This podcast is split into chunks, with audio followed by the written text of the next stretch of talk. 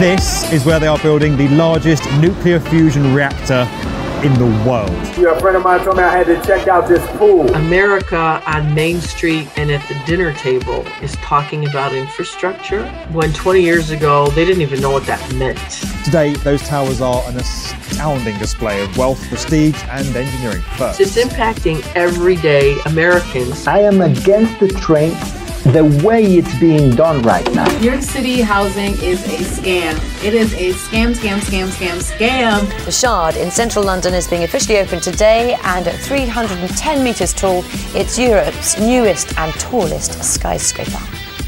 Hello, I'm Fred Mills, and this is the world's best construction podcast by the B1M.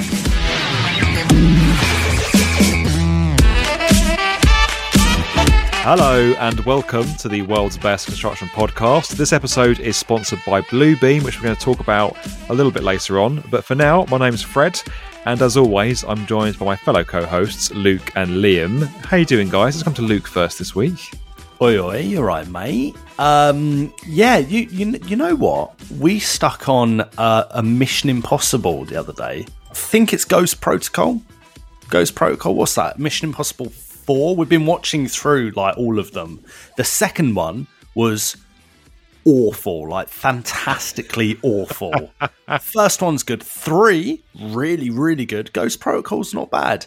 But that's the one where he he climbs like the Burj Khalifa. Oh, don't! I can't breathe. I can't breathe during that scene. Mate, what a film! What Yeah. a film! Tom Cruise, man, what a lad! And we're we're rewatching a lot of them, like in ready to like preparation to watch the new one. We've Yeah. missed the cinema run, I think, so we're just gonna wait till it comes out on Paramount. But um, mate, like seeing that, but also what struck me, I think that film came out like 2011, 2012. So Burj Khalifa wasn't long the tallest building in the world. But when he's high up, you look you look around and you can see so much just like empty, empty slots of land and empty like skyscrapers under construction and yeah, it's cr- it's crazy, and it's and it's oh wow, no, this film is actually getting on a little bit. It's like ten plus years old, and goes to show how long the Burj Khalifa's been so present for us skyscraper geeks, right? So that's that's that's how my week's been. How how have you been, Fred? You all right, mate? Yeah, not too bad. Lots happening as always. I've been in Frankfurt this week. We are filming a new video over there, which is uh, Oh, pretty interesting. So, I having vowed that I would never again go to Frankfurt in August. I've been in Frankfurt in August, and it was like thirty plus degrees. So yeah. I'm not going to go on about it. I'm not going to go on about it. I'm just going to move on. Been another, been another hot few days in Frankfurt. How you been, Liam? Yeah, good guys, good, good, good. I've just been uh, watching the football World Cup. Still, still wrapped up in that. Um, other than that, not not much, not much, guys. Living a pretty boring life at the moment. No dog stories. No dog stories or renovation stories, Liam. No. Oh my days. No, mate. Getting, you're getting boring, mate. You are. I am. I am. bored. It's, it's it's. I'm coming out. Look, I'm coming out of winter. Spring soon. Oh, true. I'll have true, heaps true. of stories. Well, this summer, guys, just in case you haven't seen uh, Oppenheimer, Barbie, or the Mission Impossible film, there's a damn good video over on the B1M about Swiss dam. If you want to go and check that out, it's free, free to watch. You can watch it at home with a cup of tea. I'd recommend that one. It's still still going gangbusters. Go and have a look at that. Uh, now we've got a really cool episode for you today. We are talking about how to build a spy headquarters. Uh, and unless this episode gets kind of like deleted by the intelligence services somehow, uh, you're going to be listening to a very good uh, in-depth dive all about the MI6 headquarters in London. We've also got a mountain-inspired housing development in the Netherlands, an AI-generated design for cliffside buildings in Ireland. Whole thing as ever, peppered with some of your comments from the week, and plenty of debate and discussion across the world of architecture and construction. Let's do it. Let's get cracking. Let's go.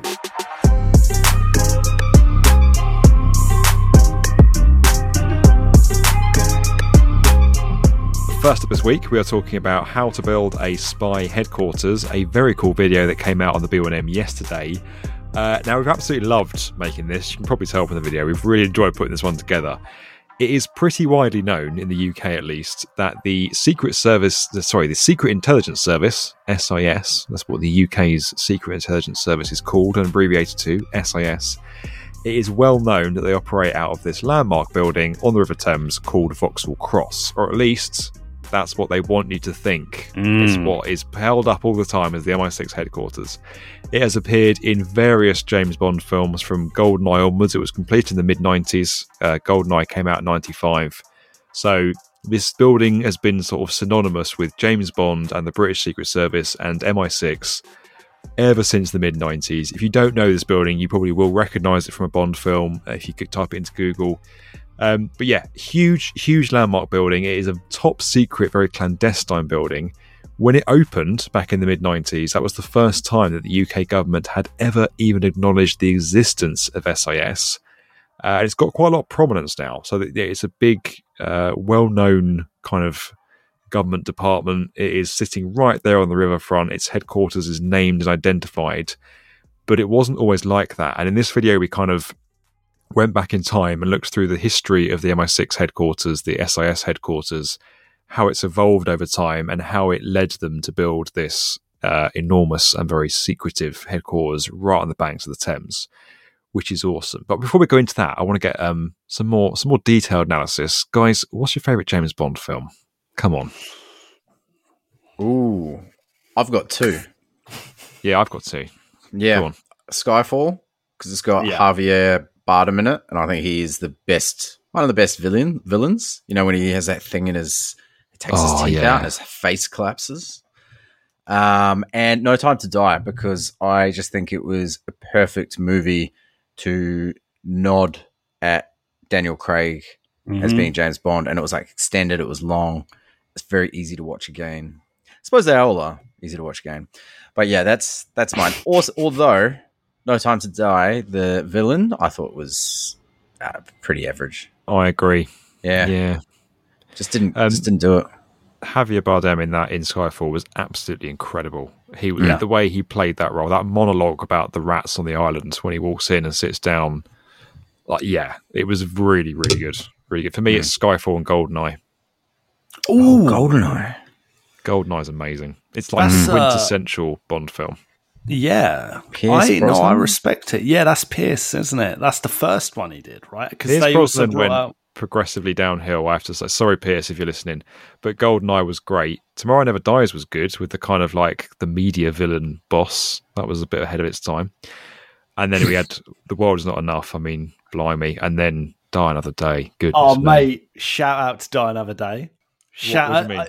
Mean? Is that your I? I like Die Another Day. It's not my favorite, but I do like it. It gets an honourable mention because I, I think I, I saw that at cinema, and that's the one where the guy is like the guy gets diamonds like exploded into his face. and, and gets plastic surgery, and this guy's like racing cars around in North Korea, and it's it's crazy. But um, yeah, I, I do have a soft spot for for that. Skyfall is, I think Skyfall's arguably just the best one. Like cinematically, um, yeah, the filming, the writing, I do think Skyfall is the best one and will be seen as probably the best one. It's aging very well. Um, shout out as well to the Living Daylights. Yeah, Ah. that's What's the, the one best- with um. What's, What's the best name? Bond theme? I'm jumping in. What's the best Bond theme? There are so many. I think that Duran Duran View to Uh, Kill. Mad- Madonna died, die another day, mate. uh, I like Timothy Dalton as Bond as well, you know. But um, yeah, Sky Skyfall just like it, it, it just it takes everything, doesn't it? The music's good, it's well filmed, and and you see a lot of the headquarters in that, don't you? It gets blown up, right? It actually gets blown up Mm. when uh, M, Dame Judi Dench, is standing on the bridge. So Mhm. it, it appears in many, many Bond films, as I said, from the 90s onwards. But the headquarters of SIS wasn't always that prominent. So what we've done in this video is we've rewound back to kind of the birth of SIS and really explored how it tried to occupy different buildings through London and how those buildings, in a way, kind of shaped the service and how the service's approach to its operations then shaped its headquarters. All very interesting. Uh, Ian, our content producer, did a lot of digging and investigation on this. As you can imagine, there is not a lot of information out there on SAS. um, I'm hoping he's going to stay with us and not be sort of mysteriously shoved into a car at some point. But um, yeah, he's done a good job. So way back in the 1900s, in the early 1900s, uh, it was based. The headquarters were based uh, in a building near Victoria, and the sign on the outside of the office said uh, "Rasen Falcon Limited, Shippers and Exporters," which I think is where the James Bond thing. He always says it's from Universal Exports, doesn't he? I think that's a bit of a nod. Ah, Yeah. Right. bit of a nod to their first building, right? Um, this is actually where Sir Mansfield Cumming was based. So Sir Mansfield Cumming was pretty much the first uh, head of the service. He would make visitors go to a different office six kilometres away on the Strand. They'd then get given the address for this place, and they'd come round and see him. He even kept that secret from his boss, the director of military intelligence. So his boss in the government didn't know where he was working from. Incredible stuff. Uh, now, this is the guy who signed his name C for uh, Mansfield Cumming, and he wrote exclusive. He wrote exclusively in green ink. And uh, the, the, the thing about writing in green ink is maintained today for the head of the service, and the thing about signing your name C or being given the code letter C uh, exists today for the head of the service as well. So, who you see as M in the James Bond films is actually C in real life, or so they tell us. Wow, that's crazy. I mean, it's all probably smoke and mirrors. You know, this is all probably myth, hmm. right? but yeah. I like it, and the green pen. I always like hmm. a green pen. D- what I want to know though is are his emails green? Because everyone's using smartphones now, and Maybe. he's probably on WhatsApp every five minutes. Can you change WhatsApp color? Probably, mate. He'd have a hard time ordering a takeaway. I'll tell you that. yeah, just meet me six kilometers down the road. Hang on. I'm gonna give. I'm gonna, I'm gonna give you another dress. This was sort of 1910. He was doing this, so yeah, his uh, his Domino's would have been stone cold by the time he, by the time he got to that pizza. um, so anyway, this this kind of pattern of them uh, occupying buildings and renting commercial office space continued for several decades. Um, but as the Cold War kind of came about, that that hit its limitations basically. So in 1964, the service was going to move out of another building uh, in the kind of St James area of West London. So it's sort of between Victoria Station and Westminster Abbey. It's where a lot of government buildings still are today. And actually, you'll see in the video, this building still stands there. It stands next to what is now the Ministry of Justice uh, and a lovely little pub where we had some lunch during filming, which was nice. Um, but it had been posing there uh, under the name of the Minimax Fire Extinguisher Company. Uh, but they decided to move out of there. They're preparing to move out. And the building's landlord started giving tours to tenants before they'd moved out. So people were walking through the office, having a view at the office space, while MI6 was still in there doing operations. And one day, this Russian trade delegation came through, and everyone was frantically covering up documents and stuffing things away. And yeah, hilarious, hilarious. So after that, they moved to their own dedicated building, or they they rented a much bigger chunk of a, a building which they could control. Uh, they went south of the Thames to a place called Century House. Now, in 2001, Century House was refurbished and turned into flats, and those flats are still there today uh, around the Waterloo area um, of, of London. And as it happens, one of the B1M's video editors, Kurt, actually lives in one of those flats today. um, I have my suspicions that Kurt might be secretly an MI6 agent, but um, Yeah. And that's Yeah. why he can walk to the office, right? Like Yeah. real easy. And that's why he's just always going, Is anyone in the office today? yeah, I want to get out the house. Let me just pop down there. What a location. What a story. It's crazy. yeah. It always takes a little while to, to join a Zoom call, and that's because he's basically turning all the uh, all the gun cabinets back round again, Yeah. putting the control screens away.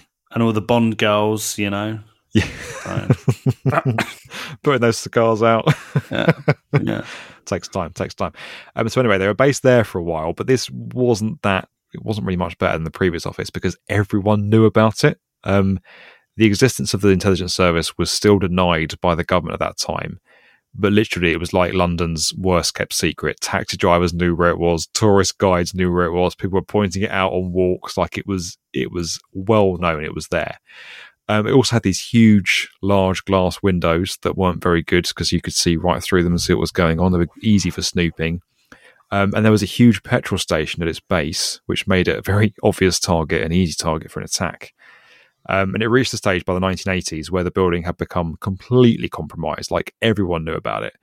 Uh, and in this report that came out in 1985, uh, Century House was labeled irredeemably insecure, and they started looking for a replacement building. Then, in 1987, uh, Regalian Properties plc approached the government saying they've got uh, a new development happening on the south bank of the Thames and would they like to acquire it or take a stake in it or use it for government offices.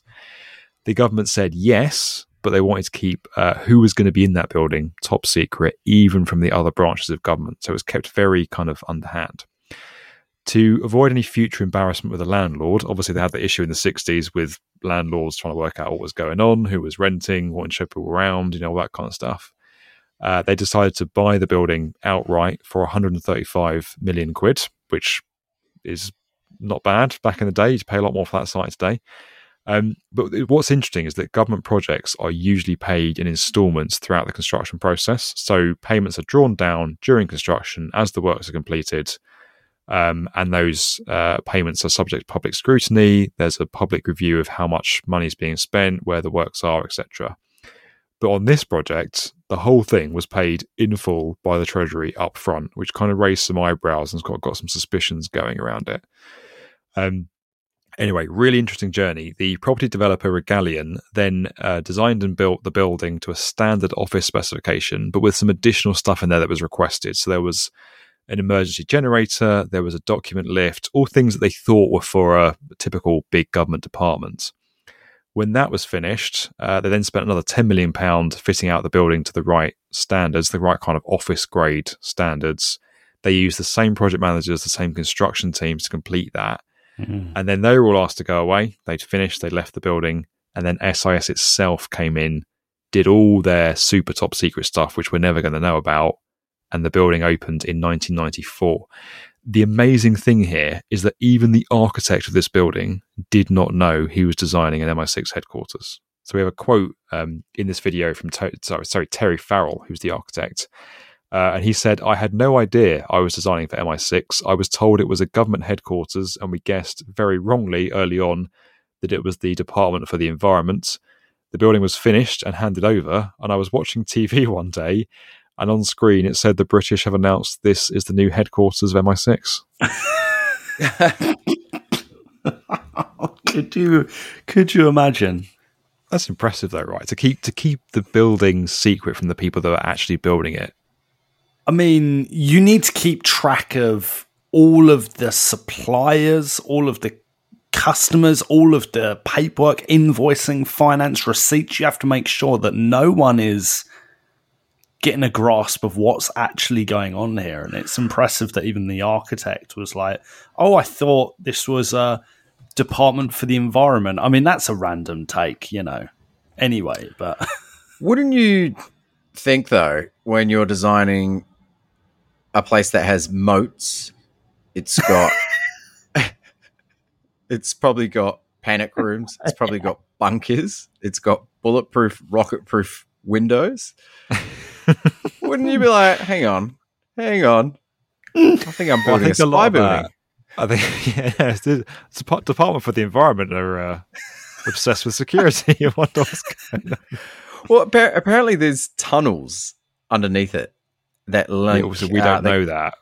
Well, yeah. I know, but what I'm saying, I'm just saying, I've, mm. there's an article that says um, there's supposedly a tunnel running beneath the Thames to link it to Whitehall, which automatically, I think when they're building a spy building, I'm like, is it connected to Westminster? You know what I mean? Is yeah. there roots under it? Like, surely it's, it's what? It's, it's I, five minute walk. I don't reckon it's the MI6 headquarters. No, I don't. Literally, it is. It is so marked. Or it's, it's the, covered it's in cameras. Yeah, yeah, it's yeah. covered in cameras. It's been called out as that by the British government and in numerous James Bond films. It's almost like it's the perfect decoy, isn't it? I reckon it's in the back of some Burger King or McDonald's somewhere. I mean, there's mm. also there's a difference, isn't there, between MI6 and MI5? There are they're departments of the SIS, right? But they yeah. they one's domestic and one's international. Is that right? Yeah. Or, so MI6 is international and MI5 is domestic. But I don't believe yeah. MI6 and MI5 are used anymore. I think it's it's all just SIS now. Um, mm. They're pretty secretive about it, so we couldn't get a lot of information from them. But uh, But yeah, it's interesting what Liam's saying about the fit out. So a lot of the stuff around uh, the glass and then inside, there's all kind of there's apparently there's a shooting range, there's ultra secure areas, there's a Faraday cage. All that stuff was retrofitted afterwards by the intelligence services. Um, but it's interesting. I've I've done stuff before on prison construction, and prison building sites are super secure places. Like you're not allowed to print off drawings. You're not allowed to have drawings backed up to a cloud server. There's all kinds of controls and background checks in terms of Really? who's working on the project. Yeah. Oh, and part what? of the security approach is like compartmentalized information. So no one person or party has the full picture of what they're building or the full floor plans or spec. Everyone's only ever got a piece of the jigsaw puzzle. So I imagine that's probably the approach that happened here as well. Did you guys ever see Prison Break? Yeah. Oh my, Fred, you didn't see it. Yeah, it passed me by. I'm sorry. Well, I only watched it like uh 2018 or something. So like, you know, a while after it came out, that first season, that first season, oh my days. That it just it gets worse as it goes on, sadly, but my days, that first season is pretty much perfect TV.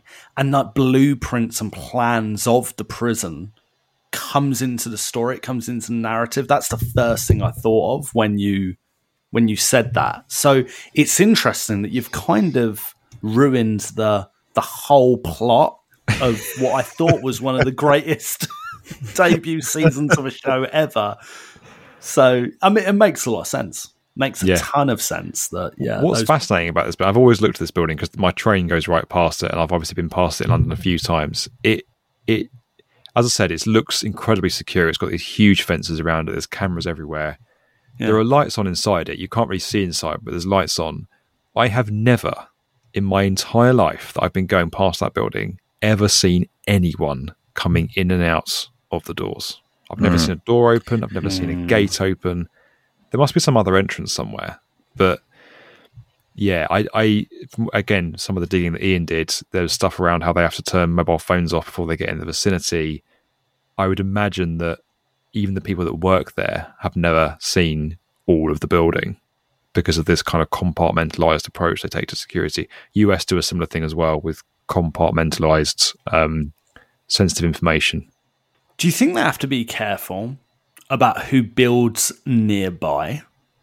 You know, because you got you got nearby, you got like those skyscrapers going up in Nine Elms, right? Literally stones throw away, and you don't want like a floor, like a secret floor, constructed, especially if it's by maybe a a foreign developer, which a lot of them down in Nine Elms are, right? You've got American developers, Asian, eh, Chinese developers over there. I'm not, I'm, uh, uh, you know, I'm not accusing anyone of anything, but surely that must play a part. They have to be careful of like, oh yeah, they don't get a view into this office. I mean, in my head, that alone, what I've just said makes me feel like, yeah, that's even more reason why this is a fake, a dummy headquarters. You know, it just doesn't.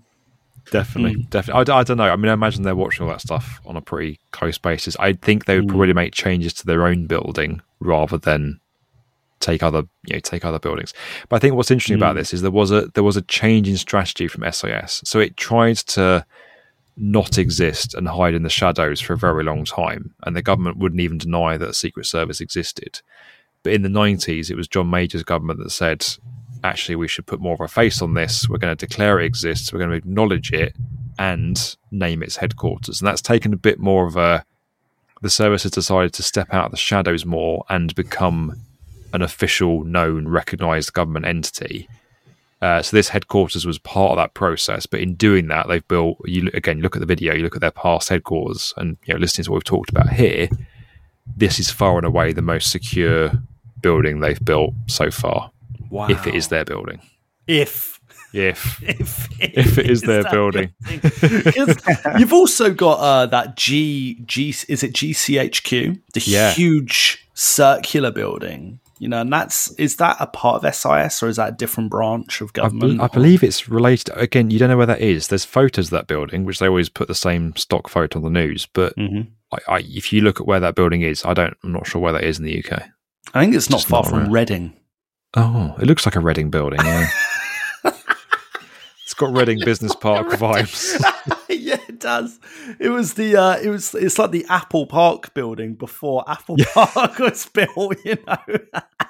Before Apple did a good job on the design, yeah. yeah, yeah, yeah. Refined it, refined it. Made They're it listening decent. to us now, you know. Let's not criticize the Oh. security services too much on this podcast because they are listening to us right now. But, uh, but yeah, it's interesting. I think, yeah, it- what was interesting when we were filming this, so we filmed uh, on the riverbank opposite SIS, looking back at the building. Yeah. Uh, and again, from that side, it's a better looking building from the river, I have to say, which is why in James Bond movies it mostly appears from the river, looks more kind of Mhm. picturesque. Um, but there was this huge, uh, like low flying pair of Chinook helicopters that went over. So you often, when you're in London, you'll often see Chinook helicopters going up and down the Thames, and it's it's really loud and deafening. But it's really weird. So as as two of them went over, they were really low, really loud. Everyone around me, all everyone on the street, on the pavement, everyone looked up at these helicopters. And just as they kind of went over, I glanced back at the building. As I glanced back at the building, this guy, this guy all dressed in black with a machine gun, like a policeman, walked across the top of the roof into one of the doors. Just like Wow. they picked their moment when everyone was distracted.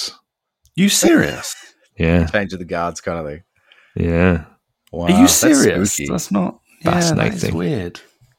That is weird. Hmm. Okay. Probably just a sky bloke just coming to fix a new sky dish to the people that actually live there. yeah. It's all gone up, Anyway. mate. It's all, all streaming. Streaming's going up. Disney are raising the prices. What's going on? What's going on? anyway, I've loved making this video. It's been a really cool deep dive into the story, into the history of this fascinating area. We've leaned in to the James Bond stuff in the video. You're probably going to see that there's quite a few little nods in there to James Bond. I'm not making a play to be the next James Bond. I know that I'm not qualified for that. I can't act um, or or look at nothing like that. So yeah, Not yet. to reassure you, it's not a plan. Uh, we'll see. Well, guys, let us know what you thought about this video. Get your comments coming in. Uh, podcast at the b1m.com is the best way to reach us. What do you think of this? Is it really the MI6 SIS headquarters? Where do you think they're really based? We'd like to know that. Uh, get your feedback, get your comments, get your ideas coming in. Podcast at the b1m.com.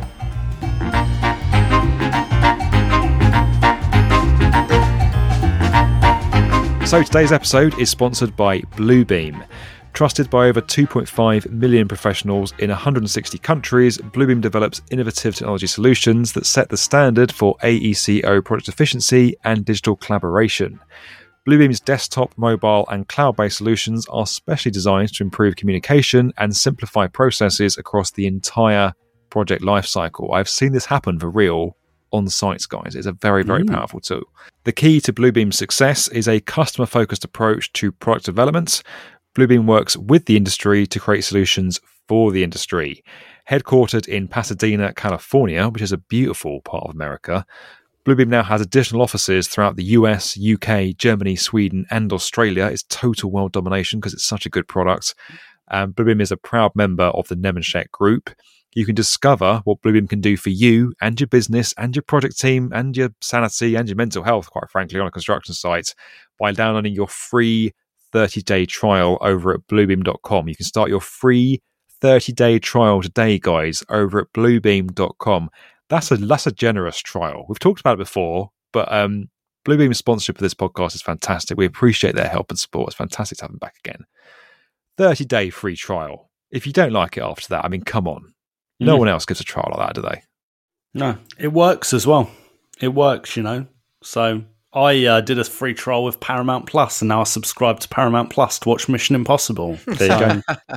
yeah, because I was Yeah. like, oh, I'll start with the first one, and yeah, but then you're like, oh, actually, this isn't bad, you know. So Yeah.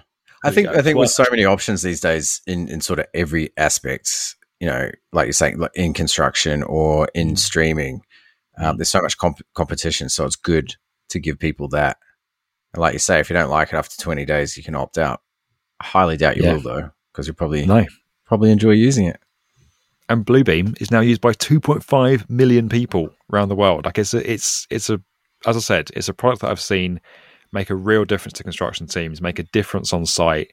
It makes your working life easier. So you can have this at work to like properly reduce stress levels on site, get the project done more efficiently, more collaboratively, in a faster, more efficient way, and then you can go home and check out Paramount Plus. You know, this isn't sponsored by Paramount Plus, by the way. Bluebeam are our sponsor. But I'm just saying, you could also check out a bit of Paramount Plus later on in the day. anyway, guys, free trial, free 30 day trial of Bluebeam over at bluebeam.com. Please go and check that out. We'd really appreciate it. As I said, we've worked with Bluebeam for a number of years. They are a fantastic company, fantastic people with a fantastic product. Go and check it out. That 30 day free trial at bluebeam.com.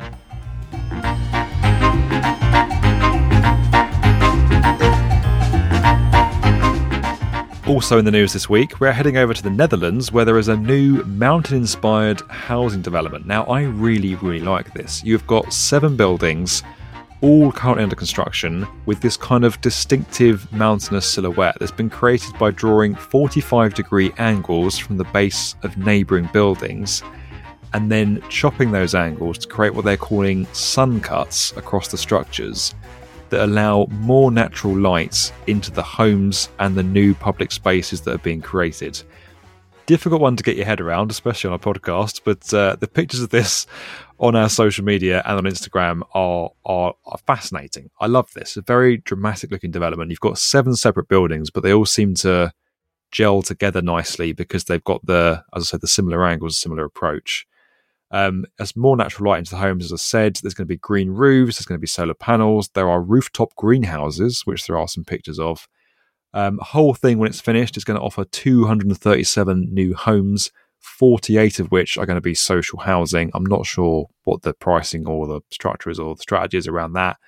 But uh, yeah, nice development. This is MVRDV, the people who also brought us the Marble Arch Mound. I'm sorry, MVRDV. I will stop mentioning the Marble Arch Mound one day, but um, pretty unforgettable to be quite honest. So. Getting flashbacks, mate. Getting bad I know. flashbacks to that Marble Arch Mound, man. This looks good. Yeah. I like this one. What do you guys reckon? I like it. Definitely. I love I love that that it allows a lot of natural light. I just love like being in environments that have a lot of light, a lot of space. It's a lot warmer. You know, it's quite calming. Mm. I did I did see one comment that cracked me up though. Someone said, uh, who's gonna mow the lawn?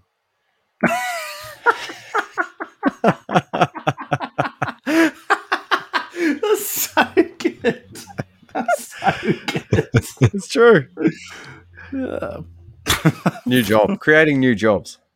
There you go. I mean, if you can't see this, guys, you've got these very steep 45 degree roofs are green roofs. Um, it looks like they've got grass on them, so cutting that with a mower would be uh, death defying, basically. But I think um I think this is absolutely amazing. Absolutely amazing. I love the way the whole project complements its surroundings and gradually works up, you know, to to to a to a point like a mountain.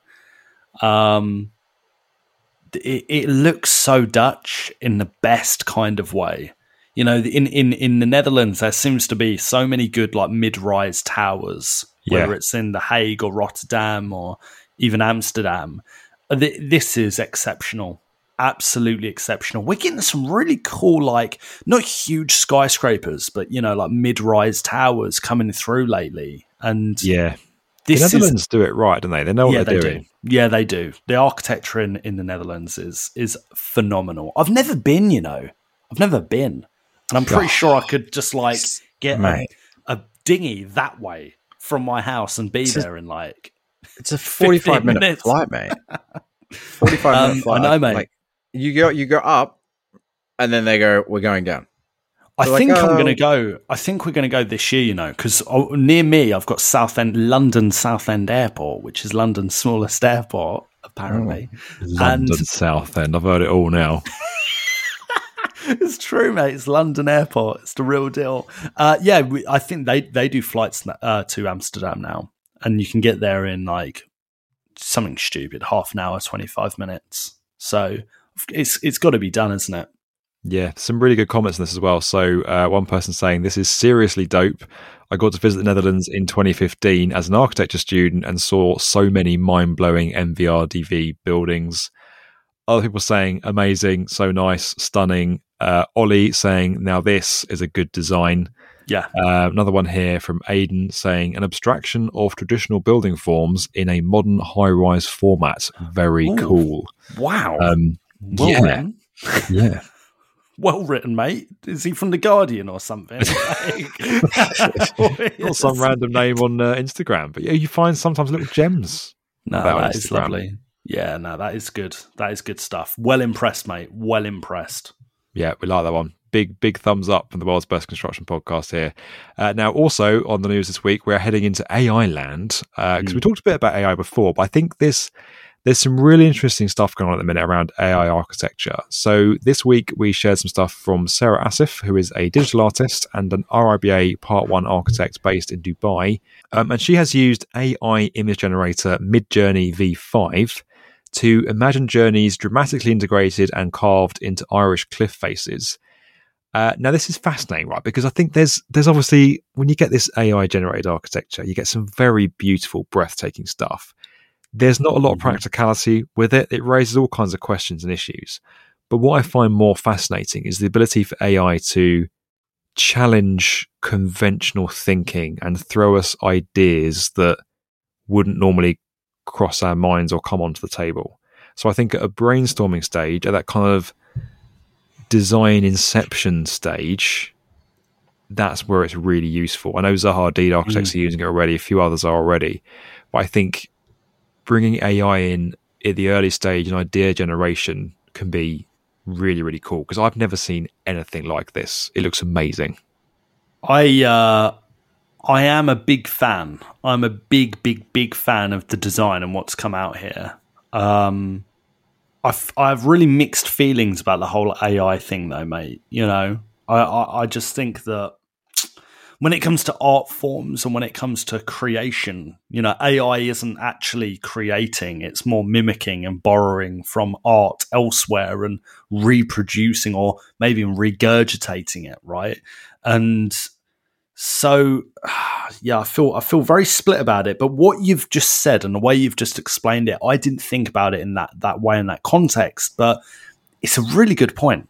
If it brings a different point of view, if it brings like a a, a, a new perspective, that's not necessarily an, an, an inherently bad thing.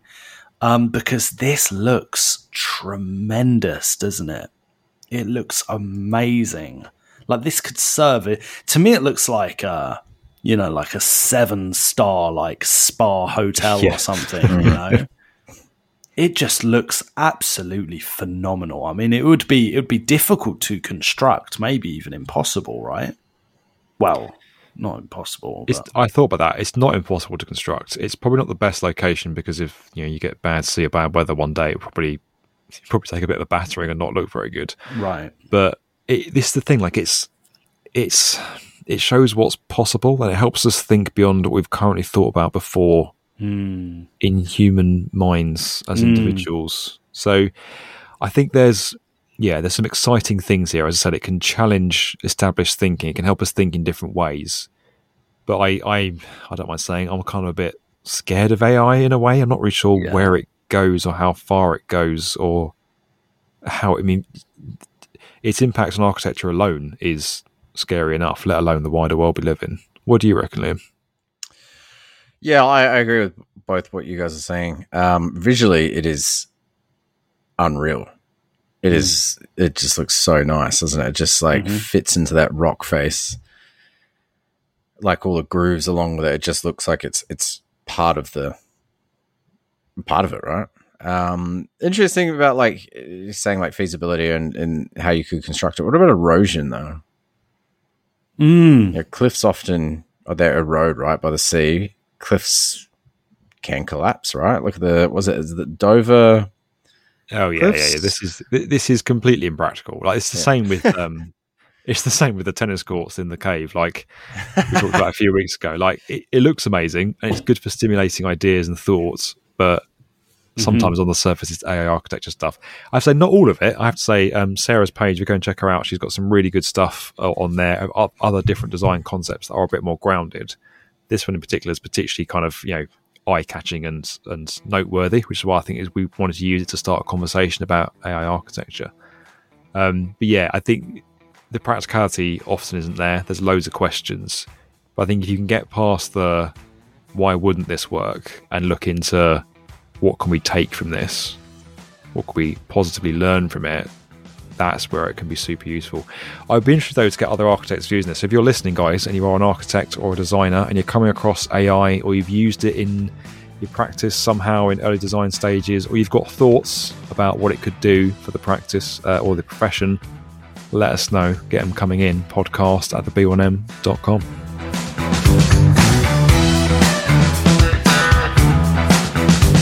It is time for the email inbox. What has uh, slid in this week, Mr. Luke Bly?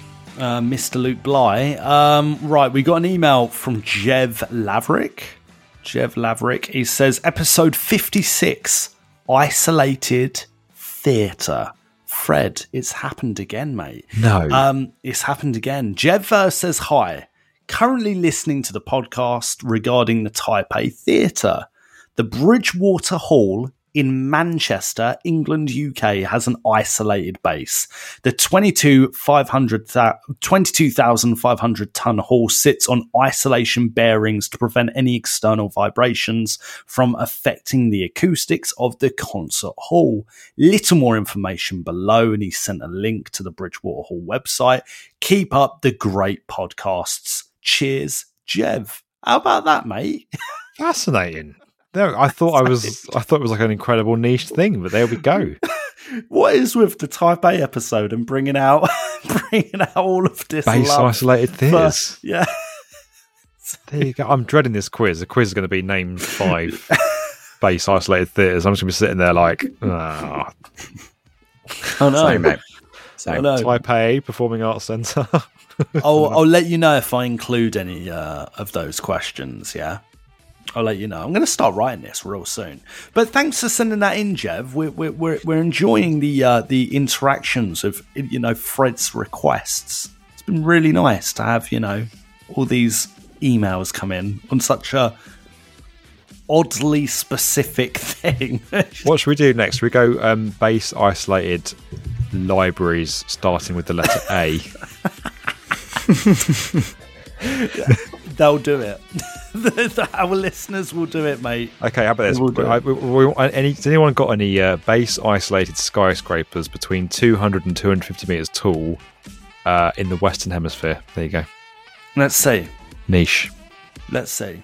Yeah, Jev, you got homework. Off you go, mate. Yeah. So- got homework. We, we've got we've got other emails in, but of course we'll be uh, following those up in the coming weeks. Uh, but thanks for sending them in, guys. We really appreciate it, and keep the reviews coming in as well. We're getting like nice reviews coming in on Spotify.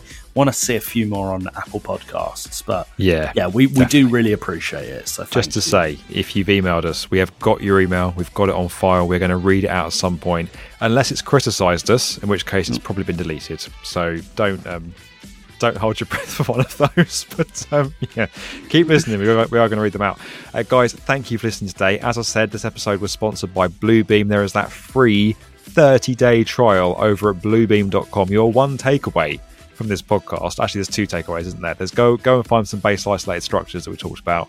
But also go over to bluebeam.com, tell your mates, tell your workmates, tell your colleagues, tell your boss, and get on that free 30 day trial over at bluebeam.com. Nothing to lose. It's a Yeah. free trial. Just try it out, see what you think. Could change your life. Tell your Change your sister. Tell your sister. Okay. Tell any relative that you may have. Um, yeah, get involved. Guys, thanks for listening. We're going to be back in your ears next week. We'll see you soon.